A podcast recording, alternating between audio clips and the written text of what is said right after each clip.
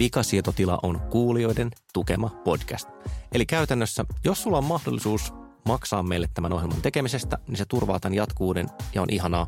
Saat siitä vastineeksi kaikkea kivaa, kuten chattailumahdollisuuksia, hieman sisältöekstraa ja ehkä tarroja, jos pääset sopivalle tasolle. Siis mene meidän kotisivuille vikasietoti.la ja löydät sieltä ohjeet, miten saadaan homman toimimaan. Samalla pääset tosiaan myös eroon näistä mainoksista.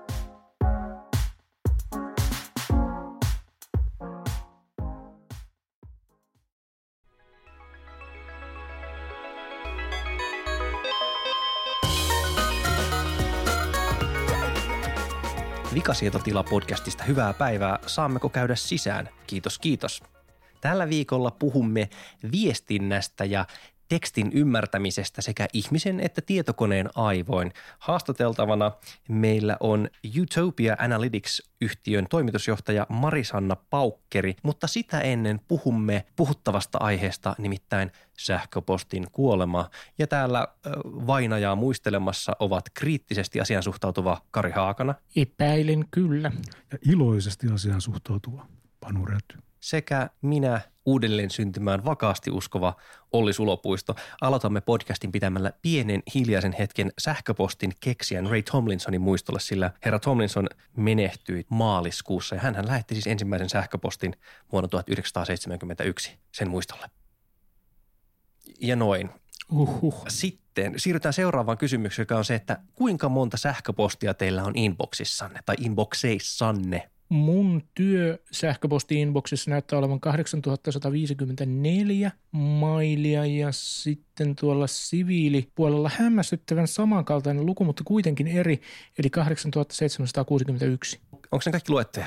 No ei, ne ole kaikki luettuja. Siellä on, on erilaisia vakioraportteja ja muuta, mitkä ei Niin, niin onko ne merkitty luetuiksi sähköpostiohjelmassa? Ei, mä en tee tolleen. Okei, okay. joo, Panu. Äh, mulla on tällä hetkellä tuossa sähköpostiboksissa 49 445 viestiä. Olen lukenut kaikki moneen kertaan ja tarkasti. Mutta onko ne kaikki inboxissa? Tuo taitaa olla inboxin. Koska mulla on siis, mulla on siviilimeilissä, joka on Gmail, niin viisi sähköpostia inboxissa. Kaikki luettu. What? No, ja sä ja, ja mulla on, Miksi ihmeessä sä siirrät ne sieltä Mulla on 13,4 gigaa mailia kyllä siellä, mutta niin kuin mulla on filtreitynä pois inboxista, koska mä en ole eläin, vaan niin kuin mulla on joku metodi. Ja mun... Olli, Olli, Olli, kun sä käyt Gmailia tai jotakin vastaavaa, niin löytyy kaikki sieltä. Se, että onko ne luettuja vai ei, niin sillä ei ole mitään väliä. Joo, ja mun duunimeilissä on 13 mailia inboxissa. Nekin on kaikki luettuja. Ja se, että ne on inboxissa, on oikeastaan merkki siitä, että näihin pitäisi reagoida. Että niin kuin, muuten mä oon sitten automaattisesti suodattanut ne muihin kansioihin ja 70-luvulla käytettiin sähköpostia noin Olli. Se on no mä oon syntynyt vuonna 79 joulukuussa, mä oon teknisesti ottaen 70-lukulainen, joten... Niin minkä takia niitä ei voi jättää sinne? Ne on niin kuin, aivan niin kuin Kari sanoi, että ne jätetään sinne ja sieltä ne löytää. Mä en missään tapauksessa sanonut, että sä vois jättää sun inboxiin lonuamaan itä, ihan mitä tahansa. Mä vaan sanon, että mulla ei ole siellä hirvittävän paljon asioita. Koska sä oot jotenkin anaalinen, mä luulen. No se on myös osa syy tähän. Mutta siis sähköpostin mm, tuo, tuo olisi... sana tuli minunkin mieleeni. Mm. Sähköpostin olisi pitänyt kuolla tässä viime vuosina jo moneen kertaan, mutta sitkeästi se niin kuin siellä tuhansien viestien voimalla puksuttelee. Minkä takia sähköposti ei ole kuollut, vaikka mekin niin kuin jauhetaan tämän podcastin tausta-asioita Slackissa, joka on ihana semmoinen reaalinen, reaaliaikainen, mutta silti asynkroninen viestintämenetelmä, mutta silti sähköposti niin kuin latkuu. Mikä siinä on, että sitä meilistä ei päästä eroon? Mä en tiedä, pitäisikö meilistä päästä eroon. Se selvästi monessa paikassa toteuttaa jotenkin semmoista tarvetta.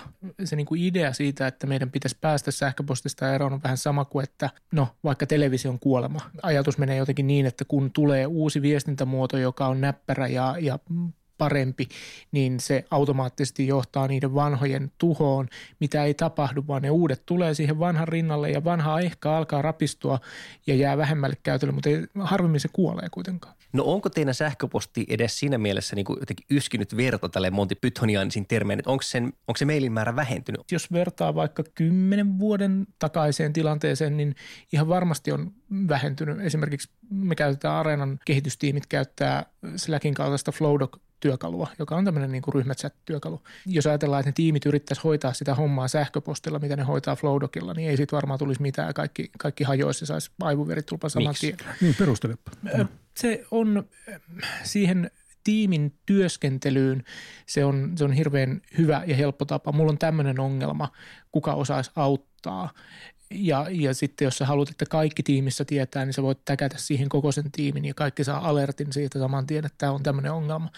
Et, et kyllä se, se on siihen käyttöön, se on hyvä työkalu, se on siihen käyttöön parempi kuin sähköposti. Mutta sitten on käyttöjä, joissa se sähköposti on parempi kuin esimerkiksi ryhmächatti. Anna joku esimerkki. Tämmöinen asia, jota, jota sähköposti on tavallaan korvannut erästä vanhaa viestinnän muotoa, joka, joka yrityksissä on ollut paljon käytössä, eli muistiot. Eli semmoinen, että, että mulla on tämmöinen toimenpideehdotus ja mä tekisin näin ja, ja kuvailen sen tässä ja, ja kuinka etenen. Sitten tämän, tyyppinen asia, niin se ryhmächatti ei ole siihen kauhean, kauhean hyvä. Sun, jos sun pitää tehdä ikään kuin joku pitkä kirjoitus tai suhteellisen pitkä useita kappaleita, niin se chatti ei vaan tunnu siinä luontevalta. Mutta kun tässä sähköpostiin se on, se on niin kuin onnen omia.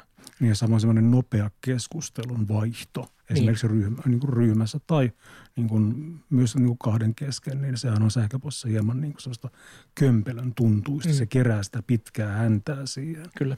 Mä oon joskus todennut, että sähköpostilla on hyvä hoitaa semmoisia asioita, siis lähinnä työasioita, joiden pitää olla tavalla arkistoitua. Niin, että mm. Tämä on niin tärkeä, niin iso asia, että lähetän sähköpostia, että kaikki huomaavat sen ja sitten se voi periaatteessa myöhemmin tsekata sieltä, vaikka toki teknisesti ottaen niin chattilogejakin voisi kelaa taaksepäin, mutta eipä sitä tule samalla tavalla niin, tehty. Ja, ja siis yksi, yksi asia on toi arkistoiminen, siis sähköpostiarkiston voi ottaa paikalliselle levylle ja, ja säilyttää sen siellä ja sä voit tehdä niin kuin sähköpostin kanssa töitä offline myöskin, mitä sä et välttämättä erilaisten chattiohjelmien kanssa tee. Enkä mä edes tiedä, että voisinko mä jostakin – ää, pikaviesti-ohjelmasta ottaa koko viestihistorian itselleni talteen. Luultavasti suurimpaan osaan en. Muistatteko semmoisen asian kuin Google Wave, jonka piti tappaa sähköposti tuossa 2009-2010? Oh, siis se kuinka, kuinka viikkokausia kinusin ja ruinasin kutsuja siihen? Oli, olikohan sitten tämä palvelu vai jos, joku Jos sun pitäisi nyt niin nimenomaan selittää, että mikä oli Google Wave. Mä en kykene. Muistuta meitä. Se, se jotenkin oli olevinaan niin kuin jonkinlainen keskustelu, hommeli, joka sitten sitten, jossa oli, se oli sähköpostipiirteitä, mutta ja sitten, ryhmäkeskusteluja niin, ja ryhmiä niin, ja jotain tällaista. Joo, ja se oli ehkä jotain tavalla niin kuin jaikun henkinen perillinen, kun nehän nosti tämän twit- hyvin Twitterin tapaisen jaikun sinne tota Googlelle ja menin tekemään. Mutta siis siinä oli, siinä oli tota, semmoinen kiehtova piirre, kuulin siis erässä toisessa podcastia keskustelua tästä äskettäin. Ja siinä niin todettiin, että eräs asia, joka vaikutti siihen Wavin käyttöön negatiivisesti aika paljon oli se, että no tämä kuulostaa siis itsestäänselvyydeltä, mutta Wavea Wave-viestejä vastaanottakseen ja niihin vastaakseen, niin piti olla sen ohjelman käyttäjä. Mm. Kun taas sähköposti on semmoinen vekotin, että se toimii kaikkialla. Ei niin kuin taida löytyä juurikaan verkkoon kytkettyä laitetta, jossa ei joku sähköpostia lukeva, vastaanottava järjestelmä pyörissä. Se on semmoinen niin kuin aikamoinen tekninen etu, jota ei varmaan niin kuin juuri millään muulla protokolla tai millään muulla tekniikalla verkkoon kytketystä tietokoneesta oikeastaan taida olla. Ja sitten koska sillä on niin pitkä historia, niin se on tavallaan hienosti sanottuna osa digitaalista DNAta. Siis on olemassa kaiken maailman niin kuin työnkulkuja ja, ja tapoja toimia, jotka nojaa nimenomaan sähköpostiin. Et niitä, on, niitä on hyvin vaikea, vaikea korvata ja, ja se korvaaminen saattaa olla niin kuin hieman keinotekoista. Wave on ehkä esimerkki siitä, että yritetään korvata tai tai, tai siis korjata jotakin, joka ei varsinaisesti perustavalla tavalla ole rikki. Niin kuin sähköposti ei, ei ole. Sähköpostin käyttötavat sen sijaan saattaa olla perustavalla tavalla rikki, kuten esimerkiksi jokainen, joka on työpaikallaan joutunut reply all ketjuun tietää. Oi ihana. Mä menisin niinku, mä ajattelin, että pitääkö sulle vihjata, että kerropa nyt joku reply all tarina, mutta miten Ei menee, niinku, jos sun mm, Kerro meille esimerkki. Kerro siis aikajana tavalla, että miten etenee tämmöinen vahingossa tullut reply all ketju Yleisradion tapaisessa organisaatiossa? No se jossakin Yleisradion tapaisessa organisaatiossa mainitsematta. voisi mennä niin, että jostakin syystä joku ihminen lähettää suurelle ihmismäärälle jollekin listalle tai, tai kokonaiselle organisaatiolle jonkin sellaisen sähköpostin, joka, joka ei sille organisaatiolle tai ryhmälle kuulu johon sitten joku näistä vastaanottajista vastaa reply all toiminnolla, että tämä ei varmaankaan koske minua, josta lähtee semmoinen lumipallo efekti. Siihen vastaa kolme neljä ihmistä. Tämä ei koske myöskään minua. Miksi saan näitä viestejä? On seuraava eskalaation vaihe, jonka jälkeen tulee vaihe. Älkää lähettäkö näitä viestejä minulle. Tämä vain pahentaa asiaa ja niin edelleen. Sitä jatkuu semmoinen viisi viestiä, kymmenen viestiä, jossakin tapauksessa useita kymmeniä viestiä ennen kuin se hiipuu, mutta se on aina, äm, mitä mä nyt sanoisin, suunnattoman hilpeyden aihe, kun reply all-ketju pamahtaa päälle. Niitä, niitä voi syntyä niin kuin monenlaisissa yrityksissä. Mä sain jossain vaiheessa, niin kuin mä olin tämmöisessä ketjussa, josta tuli keski-eurooppalaista kaivoksesta mulle viestejä. Olemme löytäneet suonen. se, tota, keskeytyykö ne reply all-ketjut niin kuin kello neljältä tai viideltä, että sit kun ihmiset ei ole enää tietokoneen ääressä, vai niin jaksaako ne näpyttää kännykälläkin vastauksen? Että... Olen ollut semmoisissakin, joissa, joissa niin kuin selvästi kello kahdeksan illalla tulee, niin kuin, ja siellä niin kuin pahimmassa tapauksessa tai parhaassa tapauksessa siellä allekirjoitustiedostossa on, että tämä on lähetetty hienosta älypuhelimista. Niin. Se, mikä mua on mietittänyt tuossa sähköpostissa, on tämä niin kuin tietoturvapuoli, että sähköpostihan on kuitenkin, niin kuin, se on lähinnä niin kuin – sitä voisi tietoturvaltaan verrata suunnilleen postikorttiin.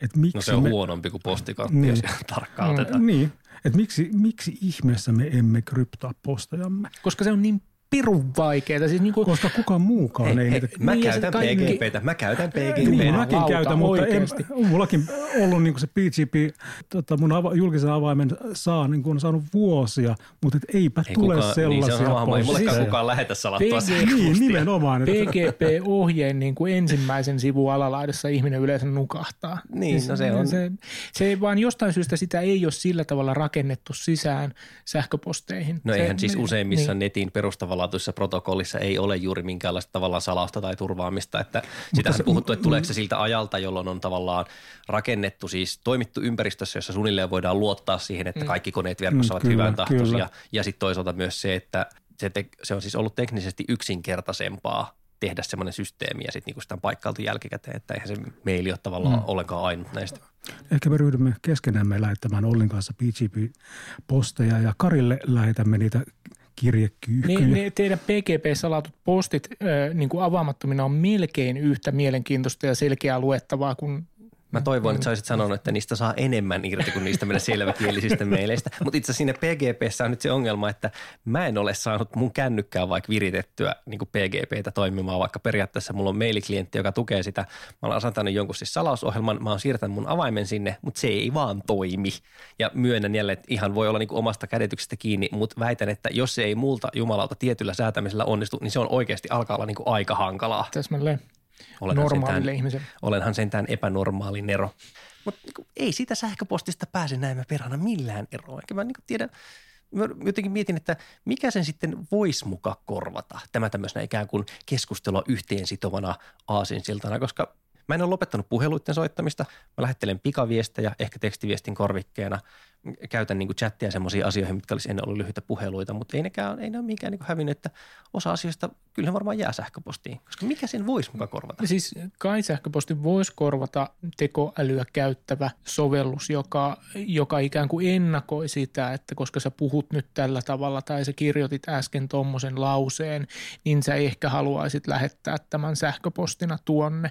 Siis jo niin kuin parikymmentä vuotta ainakin – on puhuttu tämmöisestä unified messaging ideasta, jossa niin kuin ei ole tavallaan väliä sillä, että mikä se, mikä se sun käyttämä ikään kuin lopullinen asia siinä ruudulla, että onko se sähköpostia, onko se puhelu, onko se faksi, silloin oli vielä fakseja.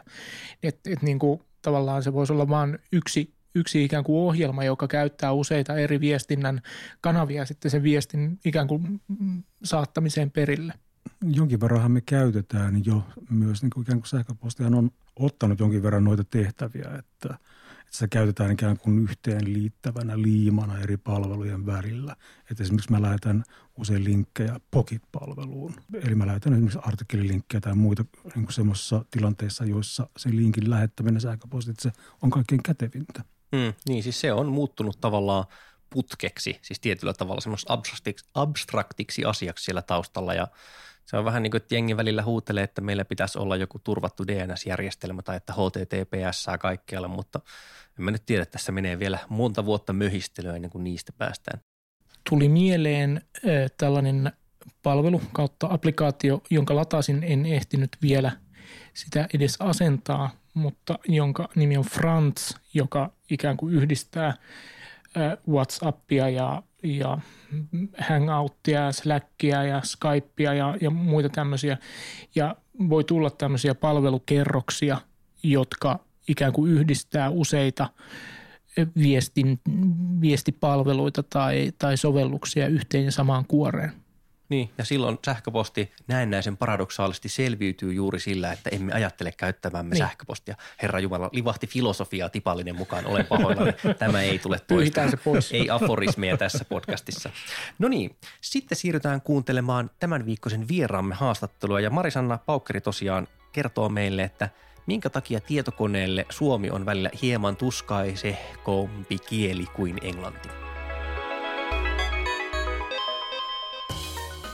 Tervetuloa Vikasietotilon vieraaksi Marisanna Paukkeri, Utopia Analyticsin toimitusjohtaja. Kiitos. Minkä takia tietokoneet ei osaa vielä esimerkiksi kääntää englanninkielistä tekstiä jollekin toiselle kielelle täydellisesti? Sillä tähän on siis jostain skifistä niin kuin vuosikymmenien takaa tuttu unelma. Pitäisi olla triviaalia, että sanotaan kompuutterille, että ota tuosta iso englanninkielinen tekstimassa ja käännä se mulle virhettömästi kielelle suomi minkä takia tämä ei onnistu? Mikä tekee kielen ymmärtämisestä ohjelmoinnille algoritmille hankalaa? Isoin ongelma on se, että tietokoneella ei ole samaa ymmärtämystä maailmasta kuin meidän ihmisillä. Se ei näe, mitä ympärillä tapahtuu, se ei kuule, mitä ympärillä tapahtuu. Ainut, minkä perusteella se pitää pystyä tekemään, se data, mitä sillä on käytössä, niin on ainut, mistä se pystyy sitä tekemään. Joten esimerkiksi kun ihmisellä on ihan selvää se, että omenat tippuu puusta alaspäin, niin kone ei tiedä tällaista asiaa ollenkaan. Tai ihmisellä on selvää, että joku esine on kova ja toinen on pehmeä, niin kone ei ole ikinä kuullutkaan sitä, jos siellä datassa ei ole määritelty tätä erikseen se datan määrä, mitä se kone pääsee käsittelemään, kun se tekee esimerkiksi konekäännöstä, niin on niin pieni verrattuna siihen, mitä ihminen pystyy käsittelemään omissa aivoissaan ja mitä se on oppinut koko elämänsä aikana, kymmenien vuosien aikana parhaimmillaan. Se on vaan paljon suurempi.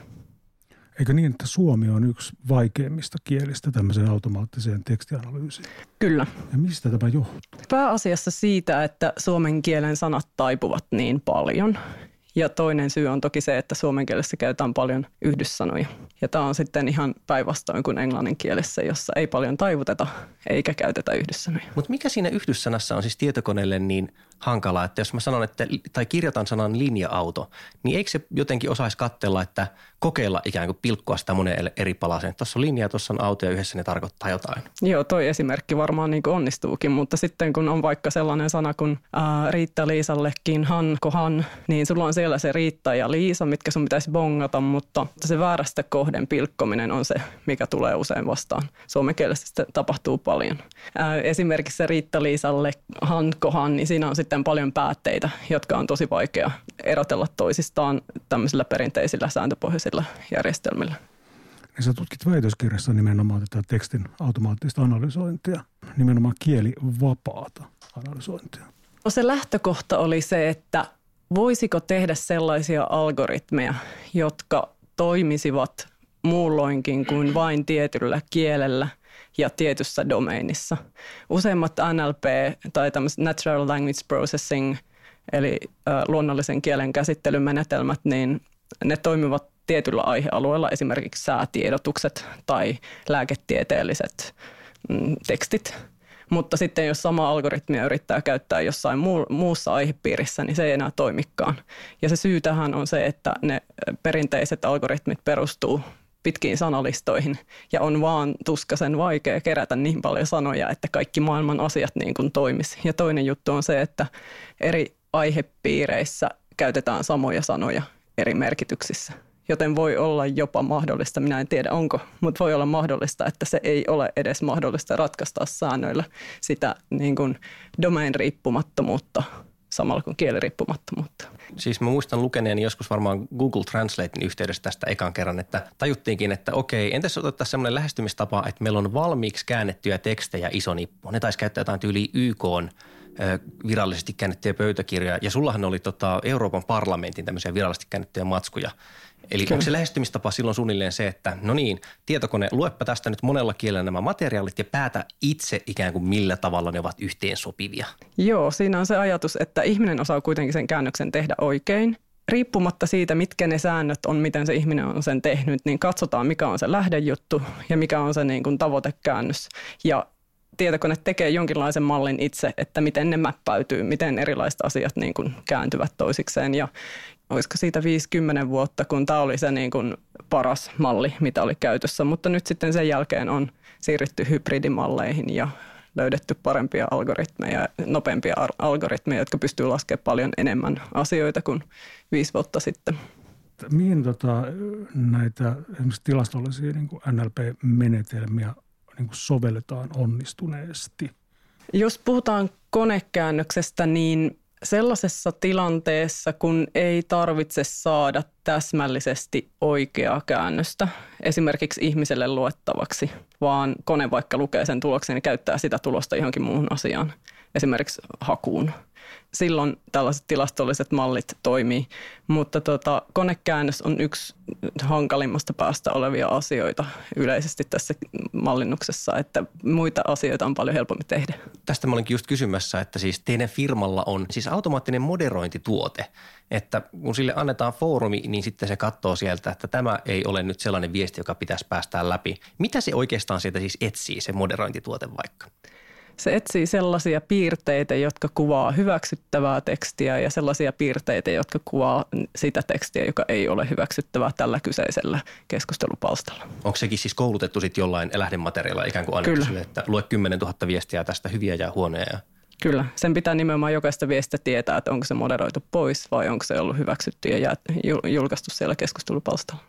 Siis mua kiinnostaa tässä se, että että mitä ikään kuin me tiedämme siitä mustasta laatikosta, joka se algoritmi on. Että okei, sanotaan nyt vaikka niin, että minä kirjoitan suomi24.fiihin viestin, jossa mä ironian keinon sanon muille, että ne on typeriä ääliöitä. Kehun niitä vaikka, että voi kun kaikki keskustelijat täällä ovat tosi nättejä.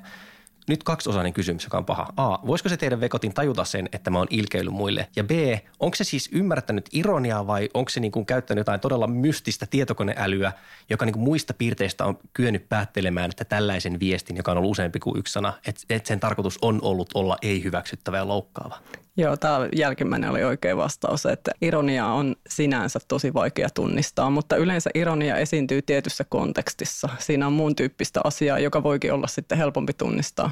Ja tässä tapauksessa niin ei ole syytä lähteä mallintaa ironiaa sellaisenaan, vaan kun tavoite on saada se epäasiallisuus sieltä irrotettua hyväksytyistä viesteistä, niin se tehdään muilla keinoilla, muilla mystisillä, todella monimutkaisilla keinoilla, mutta sellaisilla, millä se ratkaisu saadaan löydettyä. Konehan on laskemaan tosi monimutkaisia juttuja, joten sille vaan annetaan hirvittävän iso määrä dataa. Se muistaa kaiken toisin kuin ihminen ja pystyy sen perusteella mallintaa, että mikä on ok ja mikä ei. Jos mä oikein, oikein ymmärrän, niin se toimii niin, että se järjestelmään ladataan ensiksi niin kuin suuri määrä ikään kuin ihmismoderaattorien poistamia viestejä. Se kone oppii niistä tunnistamaan piirteitä, joiden perusteella niitä viestejä on poistettu.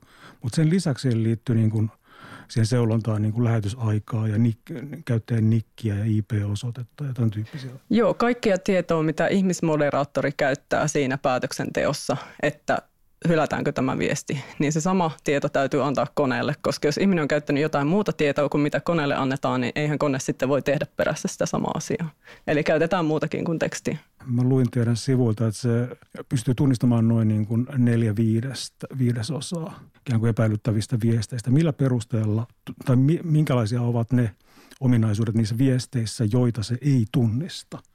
Joo, siis siellä meidän nettisivulla itse asiassa sanotaan, että se kone tietää, että nyt mä en osaa ja se laittaa manuaalikäsittelyyn ne, mitkä on vaikeita. Eli yleensä ne on sellaisia tilanteita, tilanteita, kun tulee aivan uuden tyyppistä tekstiä. Esimerkiksi tulee aivan uusi uutisaihe, jossa ei ole aikaisemmin edes ihmismoderaattorit eivät ole sopinut, että miten, miten tällainen moderoidaan, mikä tässä tilanteessa on ok ja mikä ei. Tuommoisissa keskustelupalstoilla toi keskustelun aiheet muuttuu tosi paljon, niin tällainen niin kuin ihmisen moderointi on tosi tarpeellista, koska me saadaan sitten uutta opetusdataa sille uudelle, äh, niille uuden tyyppisille keskusteluaiheille. Eli oppii ikään kuin koko ajan. Niin kuin... Lisää, joo, kyllä. Joo, joo.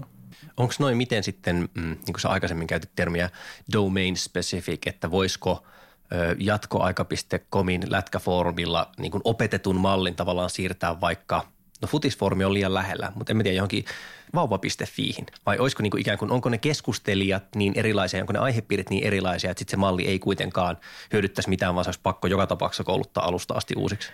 Se moderaattorituote, niin se koulutetaan jokaiselle sivustolle erikseen. Eli siinä on ideakin, että jokaisella sivustolla on oma moderointilinja, joten me halutaan sitä moderointilinjaa niin kuin ylläpitää. Ja voisi periaatteessa laittaa toisella sivustolla olevan moderaattorin käyttöön eri aihepiirin sivustolle, mutta ei se kovin hyvin toimi. Tietysti siihenkin on omat temppuunsa, mutta en mä sillä lähtisi liikkeelle. No mihin muun tätä koneoppimista voisi käyttää, että kun keskustelupalstojen siivoamiseen? Joo, siis analytiikka on siitä ihan mahtava alue, että sillä voi tehdä ihan mitä vaan. Jos on hirvittävän määrä dataa asiakkaista, omista tuotteista, sosiaalisesta mediasta keskusteluja, niin analytiikka on se keino, millä sitä dataa pystyy hallitsemaan. Ja sen jälkeen voidaan näitä koneoppimisalgoritmeja ottaa siihen käyttöön. Ja se, mitä niillä pystyy tekemään, niin se on paljon enemmän kuin mitä ihminen pystyisi tekemään sille datalle itse ilman algoritmien apua, koska ihminen ei pysty muistamaan ja ihminen ei pysty nopealla vauhdilla selvittämään, että mitkä kaikki asiat esimerkiksi korreloi keskenään. Kone on taas just siinä tosi hyvä. Ja mitä toi käytännössä tarkoittaa, niin esimerkiksi jos on tekstidataa, niin sähköpostiviestejä voi edelleen, edelleen ohjata käsittelijälle firman sisällä. Jos ne on vaikka asiakaspalveluun tulevia sähköpostiviestejä, niin ne voi ohjata sille, jolle tämä aihepiiri kuuluu, vaikka ei olisi tarkkaan määrittely asiakas siinä viestissä, että mi, mi, mitä tämä koskee. Ää, se, mi, kuinka paljon analytiikalla pystyy tehostamaan tavallisen yrityksen tavallisia toimintoja, niin se on jotain ihan mieletöntä.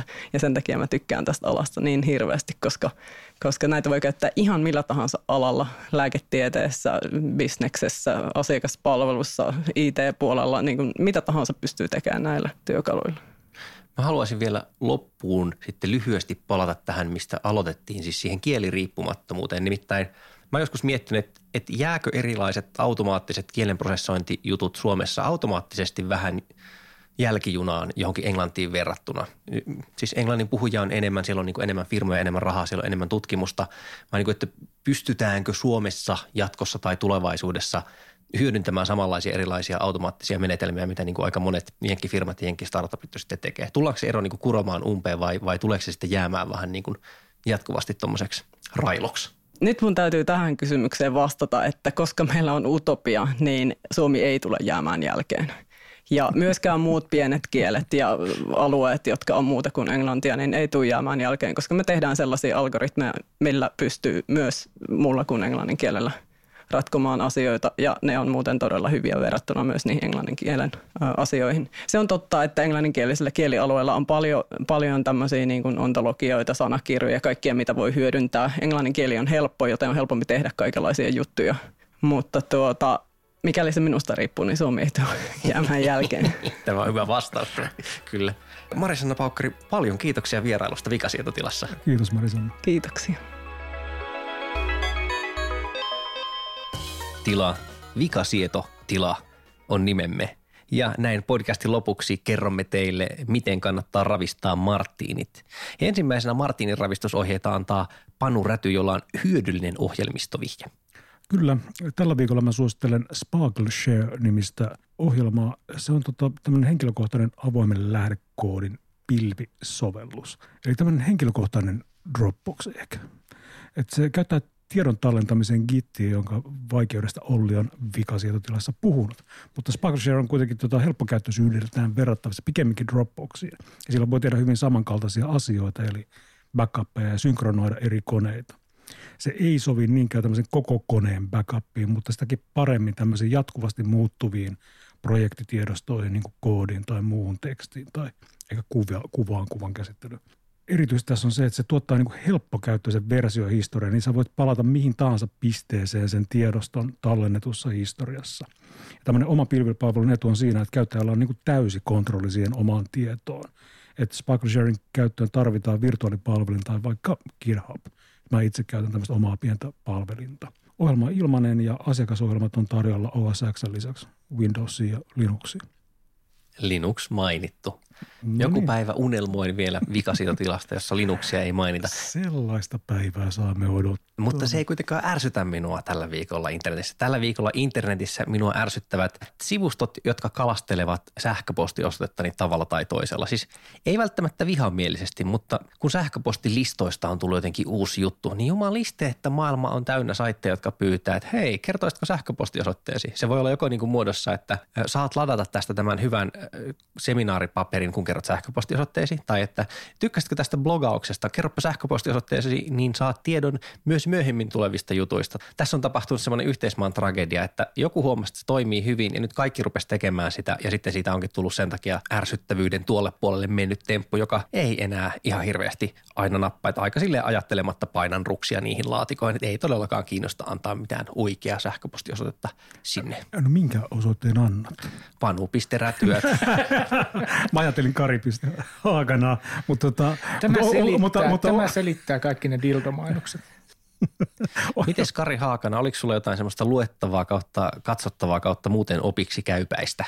The Register-nimisen äh, britti tietotekniikkajulkaisun juttu, jossa jaetaan palkinnot erilaisille sähköpostien allekirjoitustiedostoille.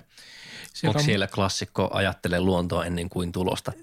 Täällä on useita kategorioita. Täällä on muun muassa pisin allekirjoitustiedosto, eniten niin kuin poliittisesti korrektein allekirjoitustiedosto, käsittämättömin allekirjoitustiedosto, koska siis tämä, tämä kumpuaa tietysti siitä, että siihen aikaan kun sähköposti vasta iski itseään läpi tämmöisenä bisnesvälineenä, niin yritykset velvoitti enemmän tai vähemmän velvoitti työntekijöitä varustamaan sähköpostiviestinsä semmoisella allekirjoitustiedostolla, jossa kerrottiin usein, että, että tämä on sähköposti ja tämä nyt on vähän epävirallista ja älä nyt luota tähän. Ja, ja jos olet saanut tämä erehdyksessä, niin tuhoa tämä heti, mitä kukaan ei tee, mitkä kai niin kuin osittain kumpusi yhdysvaltalaisten pörssiyhtiöiden erilaisista niin kuin laillisista velvoitteista.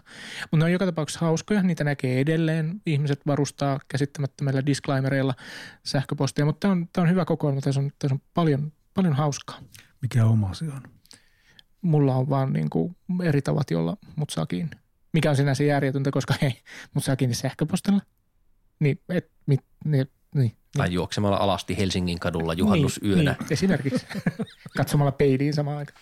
Ja juhannustaikojen ihanasta maailmasta vikasietotila tässä nyt vetää narut nippuun ja kattoon ja ei hyppää niistä roikkumaan, koska se olisi jotenkin ihan kamala morbidia. Sen sijaan me toivotamme kaikille ihanille kuulijoillemme, eli siis juuri sinulle. Paljon kiitoksia siitä, että jaksoit jälleen kerran kiinnostua tästä aiheestamme ja muistutamme, että meidät löytää esimerkiksi Yle Areena-nimisestä asiasta. Näin on Areenassa. Voit kuunnella tämän podcastin, jota juuri nyt kuuntelet. Tämä on todella jännittävää niin ristiriitasta. Mind blown. Kyllä.